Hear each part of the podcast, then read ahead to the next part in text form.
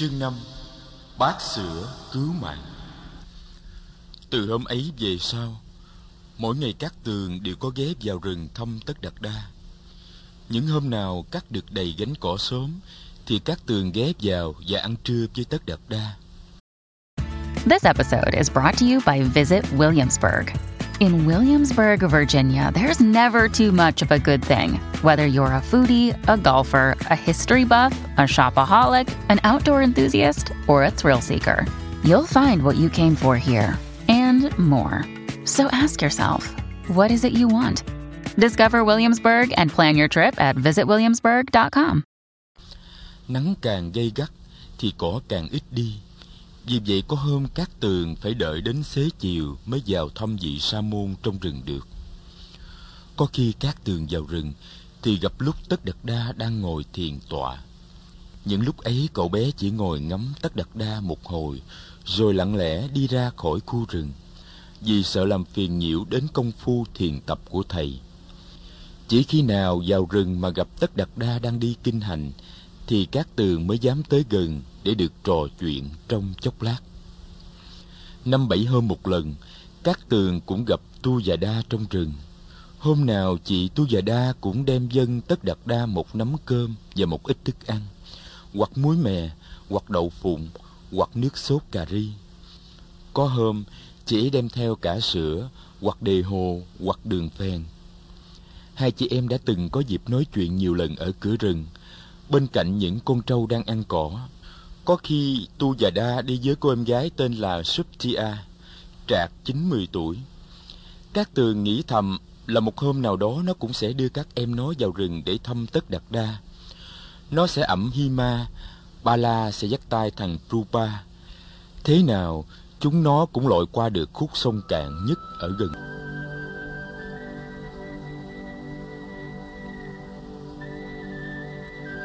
Tu và Đa đã kể lại cho các tường nghe những gì mà chị ấy biết về vị sa môn tên Tất Đạt Đa.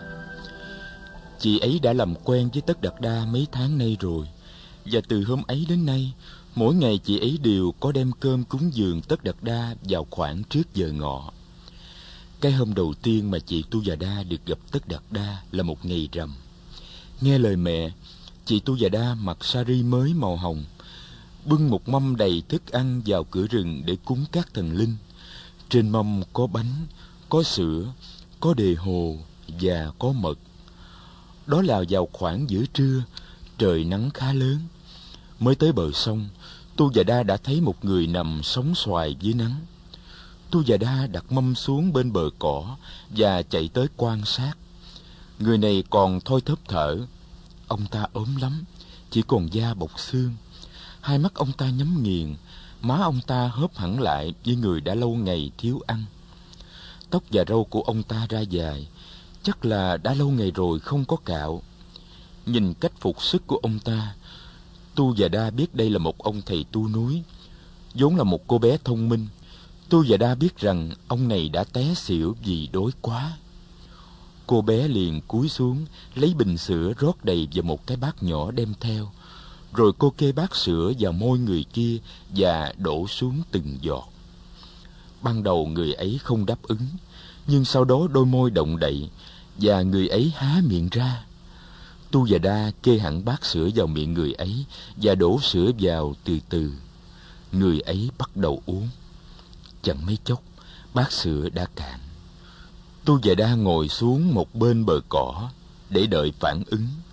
Người kia từ từ ngồi dậy mở mắt. Thấy Tu và Đa, người ấy mỉm cười. Ông ta kéo chiếc khăn choàng lại trên vai, ngồi xếp bằng lại trên bờ cỏ trong tư thế hoa sen. Thân hình rất thẳng và bắt đầu thở. Thế ngồi của ông rất vững và rất đẹp. Tưởng đây là một vị thần linh của rừng núi hiện ra để thử mình. Cô bé chấp hai tay để lạy xuống, nhưng người ấy đã đưa một bàn tay ra ngăn lại. Tu và Đa còn ngẩn ngơ, thì người ấy lên tiếng nhỏ nhẹ bảo cô. Con rót thêm cho ta một ít sữa nữa đi.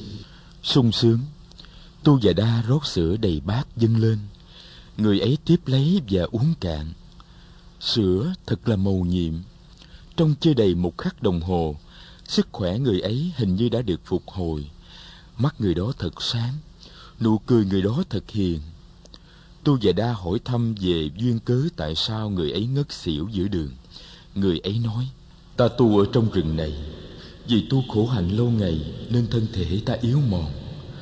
Hôm nay ta đã quyết định xuống sớm để quá trai, nhưng đi đến đây thì kiệt sức. May mà con đến kịp để cứu ta.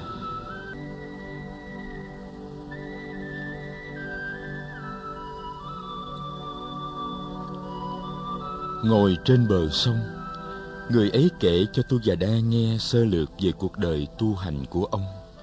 Nhờ đó mà Tu Già Đa biết được rằng vị sa môn mà mình cứu thoát chết tên là Tất Đạt Đa, con của vị quốc dương đang trị vì ở thành Ca Tỳ La Vệ. Tu Già Đa ngồi nghe rất chăm chú. Tất Đạt Đa nói với cô bé, ta đã thấy rằng kiềm chế xác thân không phải là con đường có thể giúp con người đạt đạo thân thể không phải chỉ là một dụng cụ. Thân thể là đền thờ của tâm linh. Thân thể là chiếc thuyền vượt biển. Vì vậy, ta đã từ bỏ con đường kiềm chế xác thân bằng sự đối khác và bằng sự chịu đựng. Ta đã quyết định mỗi ngày sẽ xuống sớm để quá trai vào giờ ngọ. Tu và đa chắp tay, nếu thầy cho phép, thì mỗi ngày con sẽ đem dân cúng thực phẩm cho thầy thầy cứ ở trong rừng mà tu hành đạo, đừng xuống sớm để khỏi mất thì giờ. Nhà con cũng ở gần đây thôi, và ba mẹ con cũng sẽ bằng lòng cho con mỗi ngày đem dân cơm cúng thầy. Tất đạt đa im lặng. Một lát sau, ông nói, ta vui lòng nhận cơm cúng dường của con mỗi ngày. Nhưng ta cũng muốn thỉnh thoảng đi vào sớm để khất thực và tiếp xúc với bà con trong sớm.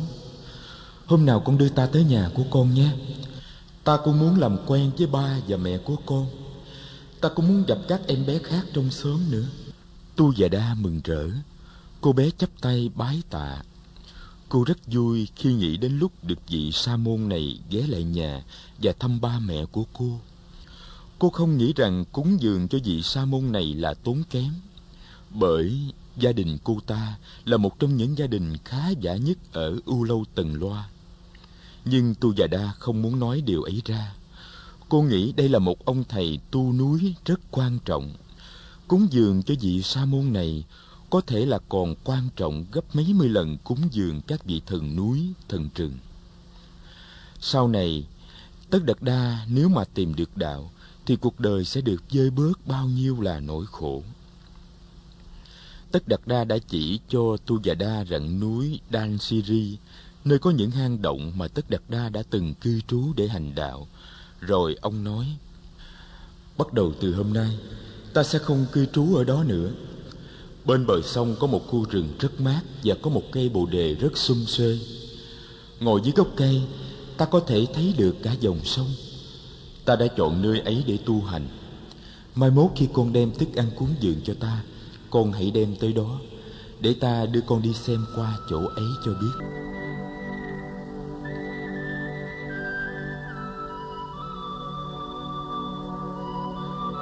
Rồi ông đưa Tu và Đa vào thăm khu rừng êm mát bên bờ sông Ni Liên Thuyền. Ông chỉ cho cô bé xem gốc cây bồ đề mà ông thường ngồi để thiền định. Tu và Đa ngắm thân cây rồi ngẩng lên nhìn cành lá. Cây lớn quá, cây che mát cả một vùng khá rộng. Đây là một loại cây đa, lá lớn bằng bàn tay Tu và Đa. Lá cây giống như trái tim và có những cái đuôi thật dài. Tu và Đa nghe tiếng chim hót ríu rít. Nơi đây quả là một nơi thanh tịnh và êm mát. Tu và Đa cũng đã có lần tới đây với ba mẹ cô để dân cúng phẩm vật cho thần linh. Vậy đây là nhà mới của thầy, có phải vậy không? Tu và Đa nhìn Tất Đạt Đa với hai con mắt to tròn lấp lấy. Mỗi ngày con sẽ vào đây thăm thầy. Tất Đạt Đa gật đầu. Ông đưa tiễn Tu và Đa ra cửa rừng, rồi trở về gốc cây ngồi thiền tọa. Từ hôm đó, ngày nào Tu và Đa cũng mang cơm hoặc bánh vào rừng cúng dường cho vị sa môn. Trước khi mặt trời đứng bóng, có khi cô bé mang theo cả sữa hoặc đề hồ. Có khi Tất Đạt Đa cầm bát, tự mình đi vào làng khất thực. Ông đã gặp được cha mẹ của Tu và Đa, và biết rằng cha của Tu Già Đa là vị hương cả trong làng. Tu Già Đa cũng đã đưa ông đi và gặp những đứa trẻ con khác mà cô bé quen ở trong xóm. Cô cũng đưa ông ta tới nhà người thợ cạo và nhờ người này cạo sạch tóc và râu cho vị sa môn. Sức khỏe của Tất Đạt Đa phục hồi thật mau chóng. Tất Đạt Đa cũng cho cô bé thí chủ biết rằng công phu thiền quán của người đang mang lại nhiều hoa trái quan trọng. Cho đến một hôm, Tu Già Đa được gặp Cát Tường.